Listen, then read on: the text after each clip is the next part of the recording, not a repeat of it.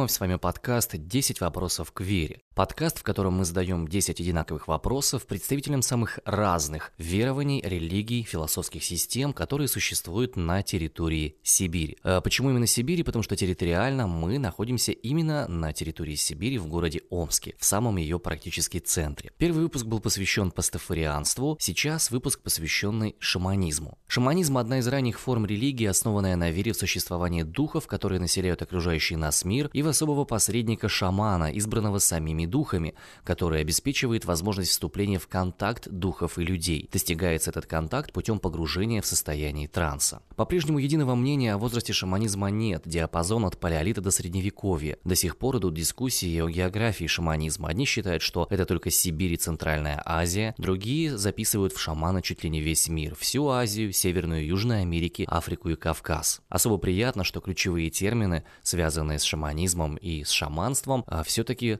общепризнанно сибирский. Слова шаманизм и шаман приняты мировой наукой как научные термины, однако каждый народ своих шаманов называет по-своему. Алтайцы и хакасы говорят «кам», оттуда слово «камлать», якуты называют «аюн», казахи и киргизы – «баксы» или «бакши», а гурунги Непала называют их «поджу», список довольно длинный. В отличие от буддизма, христианства и ислама, время появления которых определено довольно точно, поскольку привязано к датам жизни их первооснователей и проповедников, у шаманизма этой точки нет отправной. Вероятно, он возникал много раз э, в каждой из частей земного шара в свое время и по-своему. Верящие в шаманство считают, что свой особый дар они наследуют от предков, чаще по материнской линии, гораздо реже по отцовской. Кроме того, шаман должен быть избран духами. Существует даже специальный термин «шаманская болезнь». Это когда духи требуют от избранного избранного ими человека согласия стать шаманом. Историю нашего героя, каким образом именно он стал шаманом, вы услышите после самого интервью, после 10 вопросов к вере. Так вот, как только тот, кого называют избранником духов, соглашается стать шаманом, шаманская болезнь быстро проходит. Молодой шаман, руководимый духами и вполне земным учителем, другим шаманом постарше, начинает набирать опыт и становится все большим и большим профессионалом. Общение шамана с духами, то есть камлания, происходит в состоянии транса. Те, кто наблюдал поведение шаманов во время камлания, отмечают конвульсии, выпученные глаза, пену у рта, обмороки и припадки. На основании этих свидетельств некоторые считают шаманов психически больными людьми. Чтобы добиться состояния транса, шаман использует самовнушение. Огромную роль при этом играет бубен, из которого шаман с помощью колотушки извлекает различные звуки и напевает в такт. У некоторых народов шаманы принимают галлюциногены, вещества, вызывающие галлюцинации. У индийцев Южной Америки это кактус пиотль, у коренного населения Северной Евразии это мухомор. Сейчас вы услышите 10 вопросов, адресованных представителю современной ветви шаманизма, который проживает в Новосибирске.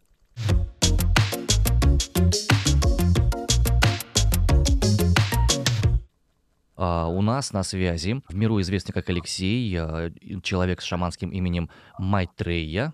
Правильно я назвал? Да, верно. Алексей, здравствуйте, рада вас слышать. Теперь я предлагаю вернуться к формату, который я изначально предлагал, а именно 10 вопросов, которые никак не комментируются мною. Единственное, что, может быть, они немного будут э, заглублены в тех моментах, когда будет казаться, что ну, нужно какое-то дополнительное пояснение. Вопросы буду задавать по порядку, чтобы все соблюдалось, все наши правила. Отвечать столько, сколько сочтете необходимым. Готовы? Да, хорошо, готов. Вопрос первый. Как и зачем появился мир? Мир появился как отклик на некий запрос Творца. У Творца возникла потребность в определенных вещах, и мир является э, ответом или э, способом удовлетворить этот запрос. А запрос возник в связи с тем, что однажды Творец, осознав себя, осознав, что Он есть, э, он начал развиваться, начал изучать себя, познавать себя, и по мере познания себя он обнаружил, что он занимает все пространство. Все пространство, которое возможно, бесконечное пространство. Он есть бесконечность абсолютная. И вместе с этим пониманием того, что он является бесконечностью, возникло понимание того, что он один. И сразу за этим пониманием возникло чувство одиночества. Того, что а, что бы ни происходило, какие бы приятные и очень важное открытие он не делал в самом себе, он не сможет ни с кем поделиться этим, не сможет ни с кем разделить свои чувства, свою радость, свою печаль. И это понимание в нем родило а, боль. вот такое отчаяние, это чувство одиночества осколками в нас всех присутствует. Если мы глубоко в себя заглянем, мы поймем, что у нас оно есть. Этот мир – это способ решить вопрос одиночества. Хорошо. Вопрос под номером два. А как и зачем появился человек?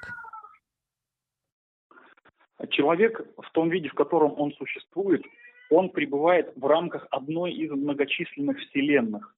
И та вселенная, в которой мы сейчас находимся, вся материальная вселенная, которая доступна телескопам, техническим способом восприятия, а, она в определенных традициях по-разному называется. Имеет ли это значение, я не могу точно сказать. Но эта вселенная создана своим собственным творцом.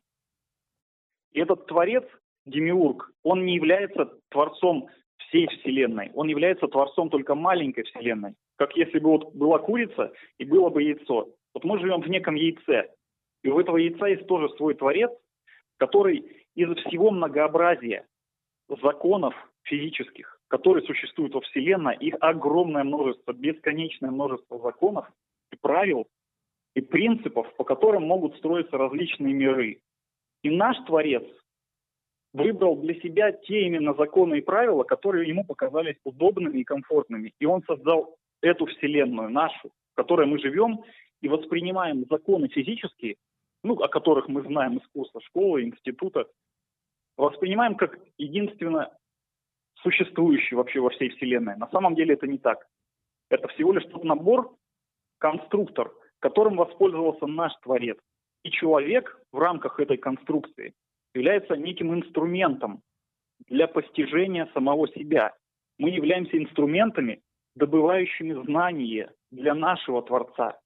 А для Творца Вселенной, для океана или Бога, Бога-Творца, мы являемся всего лишь э, источниками, источниками неких состояний, состояний, которые мы переживаем. Мы являемся такими, ну не то сказать батарейками, да, а генераторами состояний, через которые он наслаждает. Понятно я объяснил? Я думаю, что достаточно понятно. Вопрос номер три. Может ли человек оскорбить Бога? А, человек не может оскорбить Бога. А, человек а, опять же, по отношению к Бога-творцу, к первичному, является всего лишь картинкой. А, ну, это грубо, конечно, но такой марионеткой, которая просто выполняет роль тени. Тени, которая играет какую-то театральную роль. Вот если мы представим кинозал и экран, и вот на этом полотне экрана через свет и тень проецируются различные персонажи. Они выполняют какие-то действия, э, драматические, лирические. И эти действия, они уже давно отсняты. Эта картина, кинокартина, она уже готова. И те персонажи, которые принимают в ней участие, они не могут поступить иначе. У них нет свободы в этом плане. И люди, а, кто бы как не считал, вот точка зрения моя на эту ситуацию, люди выполняют те роли, которые давно прописаны. Но мы лишены этого знания. Потому как если бы мы обладали этим пониманием и памятью о том, что мы всего лишь играем роли давно запрограммированные и отснятые, то это вызвало бы чувство досады или нежелание присутствовать в этом спектакле. То есть, исходя ага, из этого, получается, человек оскорбить Бога не может? Не может. Абсолютно точно. Хорошо. Следующий вопрос. Хорошо ли быть богатым? Что должен делать богатый по отношению к тем, кто не богат? А богатым быть неплохо и бедным быть неплохо, если это дает человеку искомое состояние блаженства. Человек в рамках этой жизни, вот единственное, к чему он стремится, это избегать страданий и достигать блага, то есть переживаний радостных, комфортных, позитивных. И достигается это в точке ровно посередине. И это можно назвать удовлетворенностью. Богатство неплохо, не хорошо. Если оно приносит радость и удовлетворенность, это хорошо, но, тем не менее, богатство порождает и тревогу, а тревога лишает человека удовлетворенности и покоя. И вот в этом его, может быть, главная проблема или какой-то деструктивный элемент в богатстве. Шаманизм говорит о том, что, как и буддизм, впрочем, что есть золотая середина, достигнув которой вы достигнете искомого состояния счастья, блаженства, удовлетворенности, когда вы будете живо присутствовать в этом мире, не отвергая его, не, скажем так, не сторонясь его, а пребывая в нем, наслаждаясь им и в то же время не отягощаясь ничем, что присутствует в этом мире. Хорошо, я понял. А, вопрос следующий. Что такое грех? Кто более греховен, мужчина или женщина? Ну, это вопрос из, наверное, разряда каких-то семитических представлений о жизни. Это христианство, ислам, иудаизм. В шаманизме а, само понятие грех не рассматривается. Есть те вещи, которые требуется решить. Есть ошибки, которые человек совершает а, в своей жизнедеятельности. Эти ошибки приводят, первое, либо к страданию, либо к недостижению каких-то целей. И эти ошибки, они, по сути, грехами названы быть не могут. Ну, коротко вот так. Есть ли принципиальная разница, кто занимается шаманизмом, мужчина или женщина? Принципиальной разницы нет. По своему э, строению, по своей физиологии и природе мы все являемся частью бесконечной реальности. И все имеем постоянный доступ 24 на 7 к этой реальности. Но по определенным причинам, которые мало также зависят от человека, а, значительная часть людей отключены от постоянного контакта с этой реальностью. И значения не имеет, кто это, мужчина или женщина. При желании, при необходимости мы все будем способны и способны в моменте получить этот доступ к реальности и обладать всеми сверхспособностями или знанием, которое нам необходимо и которое вообще возможно. Хорошо, понятно. Следующий вопрос, такой трехсоставный. Можно ли заниматься сексом просто для удовольствия? Можно ли заниматься сексом вне брака?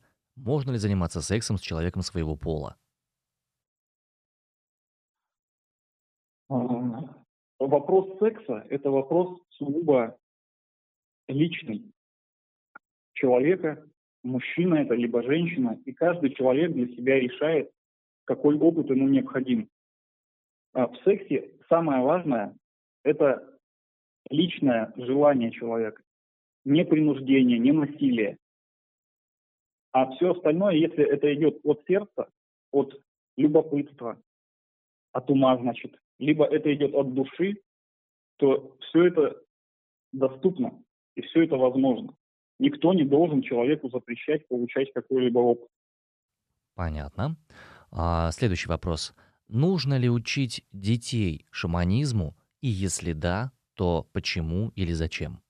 А, многие традиционные сообщества, которые еще сохранились и которые существовали до колонизаторских захватнических войск, э, войн, простите, а, они до сих пор сохранили традицию в момент э, половой зрелости или полового созревания мальчики и девочки, они обязательно проходили обряд инициации. В рамках этого обряда участники э, входили в состояние транса, при котором они осознавали свое место в этой реальности, свою связь со всем окружающим пространством и свою роль, которую они должны выполнить. После этой инициации человек мог считаться взрослым и полноправным членом племени. Я считаю, что тот ущерб, который был нанесен колониальными войнами захватническими, разрушив традиционные устои и уклад жизни многих народов, включая народы Сибири, Америки и Африки, он как раз оторвал нас от корней, от понимания того, что мир взаимосвязан, и мы все друг от друга зависим. И мы зависим не только человек от человека, но мы зависим и от природы, и от животных, и от растений. И необходимо восстанавливать это понимание. Шаманизм здесь является прекрасным инструментом для реализации этой цели. для восстановления утраченной связи. Хорошо, спасибо, понял. Осталось еще три вопроса. Вопрос седьмой получается, нет, уже восьмой. Как человек, исповедующий шаманизм, должен относиться к людям, исповедующим другие религии? Можно ли ему отмечать их праздники? Как вести себя, если между представителями разных конфессий возникает конфликт? Шаманизм базируется на практике. А, все обряды и действия шамана, они обусловлены не обрядностью вот как таковой, каким-то поверхностным повторением каких-то запо- запомненных, выученных жестов, слов или движений. Шаман руководствуется знанием, знанием, которое он получил в трансовом состоянии. Это знание, оно схоже по качеству с научным знанием и с научным представлением о реальности. Люди других конфессий в большей степени все-таки руководствуются не знанием, а верой, неким доверием авторитетным источникам, будь то это люди или какие-то книги, писания. И по сути не обладают знанием реальности. Они обладают чужим информационным продуктом, который сами не проверяли. И э, шаманизм относится к таким людям, ну как к фанатикам. Э, фанатизм – это слепая вера во что-либо. Любая вера, она слепа. В этом смысле, да, шаманизм отличается от представителей любой конфессии, но шаманизм не, не претендует на то, чтобы этих людей привлекать на свою сторону или в чем-то переубеждать. Каждый человек в процессе своей собственной личной эволюции проходит разные стадии. И если человек находится на стадии а, религиозной, традиционно христианской, мусульманской или иудаистской религии, то это его эволюционная ступень, которую он неизбежно должен пройти. И конфликты, которые возникают на почве религиозных представлений, они абсолютно деструктивны.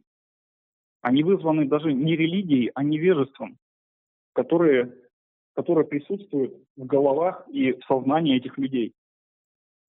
Хорошо, спасибо. Вопрос предпоследний. Что происходит с человеком после смерти? После смерти а, с каждым человеком происходят разные вещи. А, человек представляет из себя сборную конструкцию, и вот то, что мы называем личностью, оно состоит из разных отдельных элементов.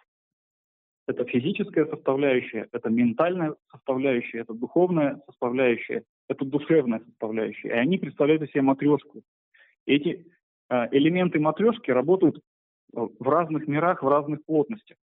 И после того, как физическое тело умирает, более тонкие структуры, они возвращаются в свои базовые природные стихии или миры. И далее они могут включиться в конструктор другого человека и воплотиться тем самым на Земле, либо они могут уйти в другие мерности, в другие миры, потому как Вселенная бесконечна, и они могут выбрать себе тот мир, который им покажется более привлекательным. На Земле все не заканчивается. Земля – это один из э, многочисленных миров, которых бесконечное множество. Но люди чаще всего после смерти, они попадают в омраченные состояния, и испытывают то, что да, в христианстве называется адские муки. Такое часто бывает, в силу, опять же, невежества людей, они могут попадать в такие состояния. Но в целом эволюция человека, его путешествие в рамках этой вселенной заканчивается, неизбежно заканчивается прибытием к источнику, в котором сознание, сливаясь с единым целым, снова возвращается свое истинное состояние блаженства. Финальный вопрос нашего с вами диалога. Есть ли у человека судьба и кто ее определяет? У каждого человека есть судьба, как некий план, некая программа, но она определена а, тем туннелем, если можно так выразиться, в который попал человек. А, мы, вот для простоты понимания, представьте себе вращающийся ротор или вихрь, вихрь, который состоит из множества частиц, множества маленьких частиц. И по мере того, как частица раскручивается и приобретает а, энергию, она отрывается от этого вихря и удаляется от него. И эта частица, она попадает э, в окружающий этот вихрь э, стену. И в этой стенке, условно говоря, состоящую из сверхплотного состояния вещества, она выщербляет, как бы откалывает маленький, маленькую частицу этой стены. Вот мы, души, сознание, находясь вот в этом вихре, этот вихрь и есть наша Вселенная, это осознание и сознание нашей Вселенной. А раскручиваясь, приобретая э, определенную энергию, отрываемся и попадаем э, вот в эту стенку, которая уже испещрена такими отколовшимися частицами и представляет из себя как бы червоточины такие, как туннели. И попадая вот в такой туннель, мы летим сквозь этот туннель и, э, являясь светоносными, как фонарики такие, как светлячки, мы освещаем собой стенки этого туннеля. Эти стенки каждый момент времени, они содержат в себе информацию о событиях, которые случились ранее. И эти э, события для нас в момент того, когда мы их освещаем, они и есть та реальность, с которой мы в моменте соприкасаемся. То есть то, что вы сейчас сидите и записываете, а я вам говорю, это давно было уже кем-то пройдено. Я сейчас прохожу только тот опыт и своим сознанием высвечиваю ту реальность, которая была задолго до этого момента прожита кем-то, другим светлячком, другой душой. я лечу по этому туннелю и всего лишь своим сознанием выхватываю из этих уже написанного сценария, из этих картинок то, что было задолго до меня спроектировано, не спроектировано, а создано.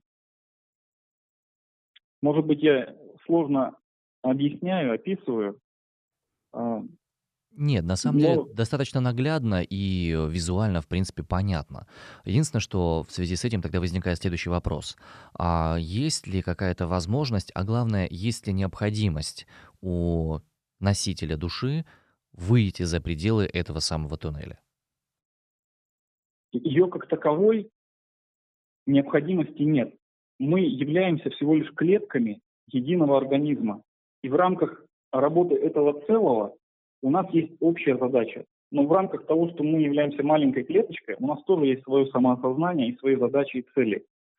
А, бывает так, что энергия, с которой частица отрывается от общего поля, она достаточно для того, чтобы выйти за пределы нашей Вселенной и попасть в океан.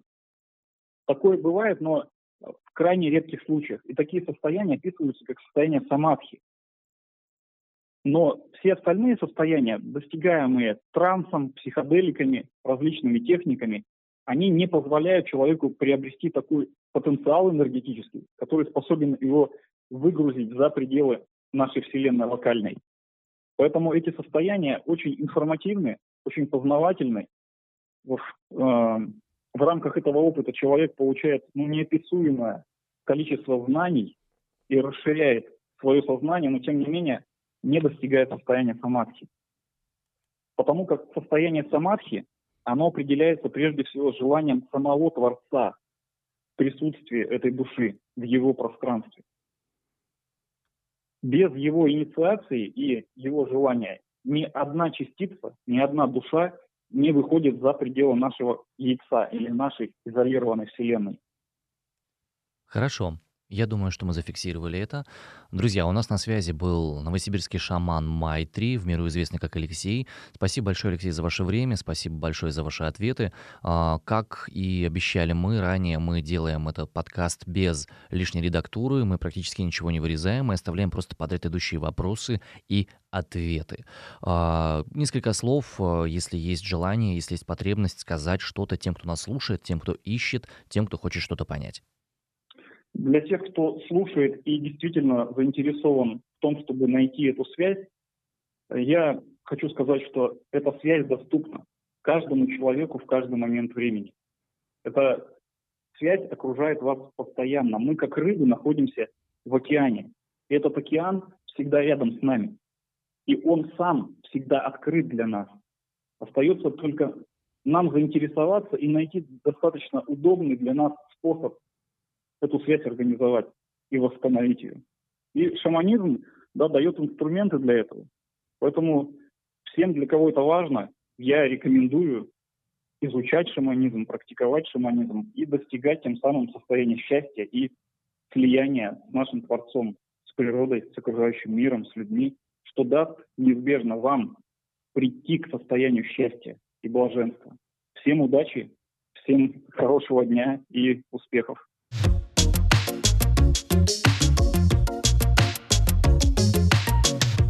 Вопрос с такого интро. Э, когда вы почувствовали, что шаманизм — это то, чему вы готовы посвятить свое время и свою жизнь?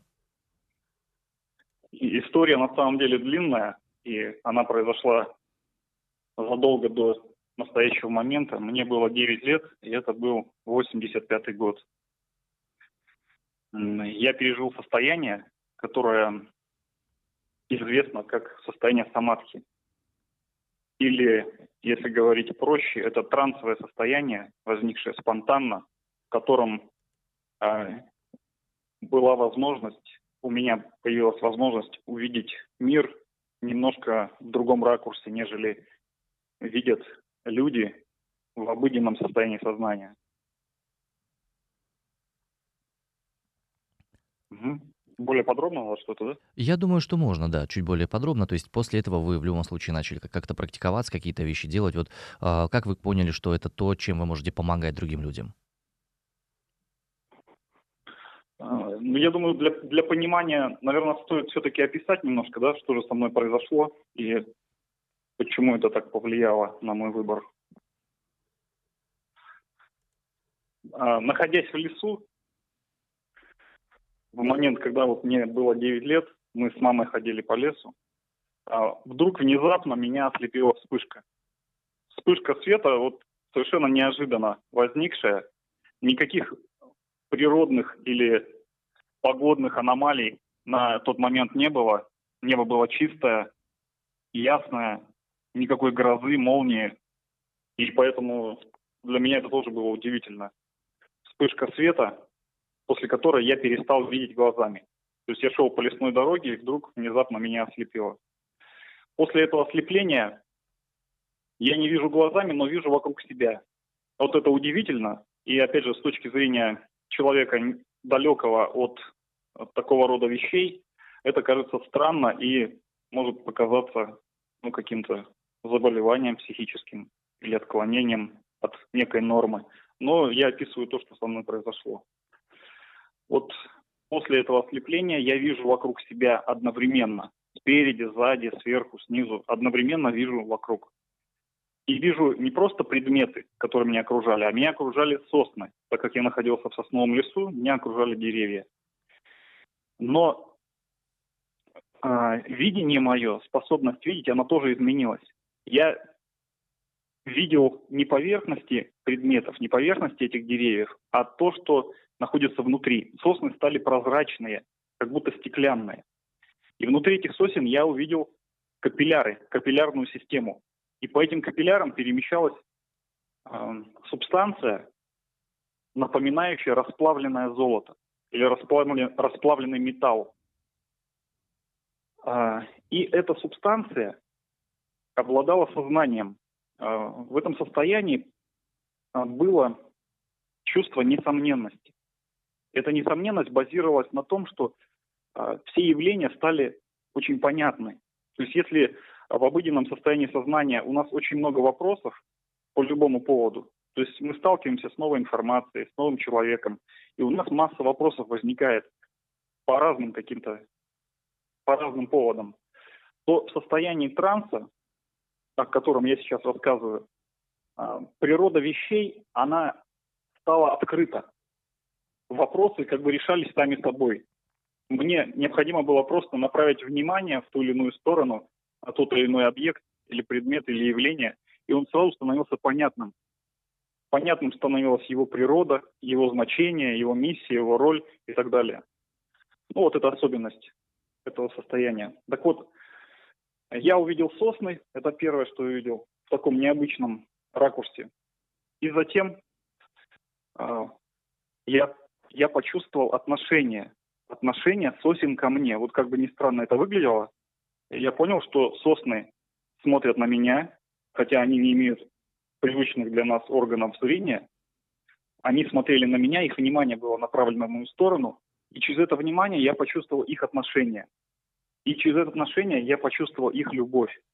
То есть вот а, для обычного человека сосны – это деревья, это пиломатериал, а я увидел их как живых существ, обладающих сознанием и испытывающих любовь, которую сложно представить вот в рамках человеческих взаимоотношений. Вот такую любовь я испытал, которую в жизни между мужчиной и женщиной сотворить крайне сложно.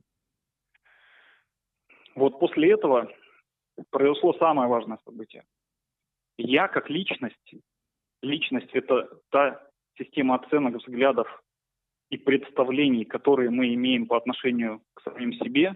То есть я мальчик, Алеша, у меня есть мама, я учусь в школе и так далее. Вот это все, что я о себе знал, о себе думал, и то, что я себе присвоил из оценок окружающих. И вот эта конструкция, личностная эго-конструкция, начала соприкасаться с чем-то, что я тогда назвал океан. И в момент соприкосновения с этим, традиционной шама- шаманской культуре это называется тенгри или небо, а тогда я не знал этот термин и просто обозначил его как океан. В нашем христианском, э, скажем так, мировоззрении и представлении культурном это называется Бог. И вот по мере того, как я начал соприкасаться с этим, я начал понимать качество этого, этого субъекта. И первым качеством этого субъекта была бесконечность. Он обладал протяженностью в пространстве, не имеющую границ. Второе качество – это вечность. Он нигде не начинался и нигде не заканчивался по времени. И время, как настоящее, прошедшее и будущее, оно было в моменте у него всегда. То есть он обладал способностью быть всегда и везде, и никогда не заканчиваться. И третья характеристика, в силу того, что он был везде, он обладал доступом ко всем частям себя. И мы являемся также его частями. Все объекты, которые мы воспринимаем как физические, и более тонкие энергии в виде плазмы, эфира и так далее, это все находится внутри него. И в силу того, что он имеет доступ ко всем этим частицам, мелким их конгломерациям, соединениям, объединениям и более крупным – он обладает знанием обо всех этих частицах, о их прошлом, будущем, настоящем. Другими словами, он обладает абсолютным знанием всего обо всем. И последняя его характеристика. Он пребывает в неком состоянии, которое можно описать словом блаженство. Неописуемое блаженство. То состояние, которое для человека в рамках этой действительности недостижимо. Через органы восприятия нам присущие, мы не сможем испытать это состояние. И вот я, как личность, соприкасаясь с этим субъектом, я растворился, как капля растворяется в океане, я растворился в этом океане.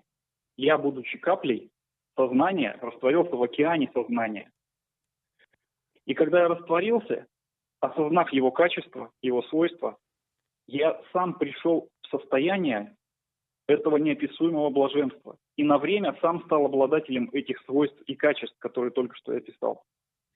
И возникло ощущение, как будто я вернулся домой.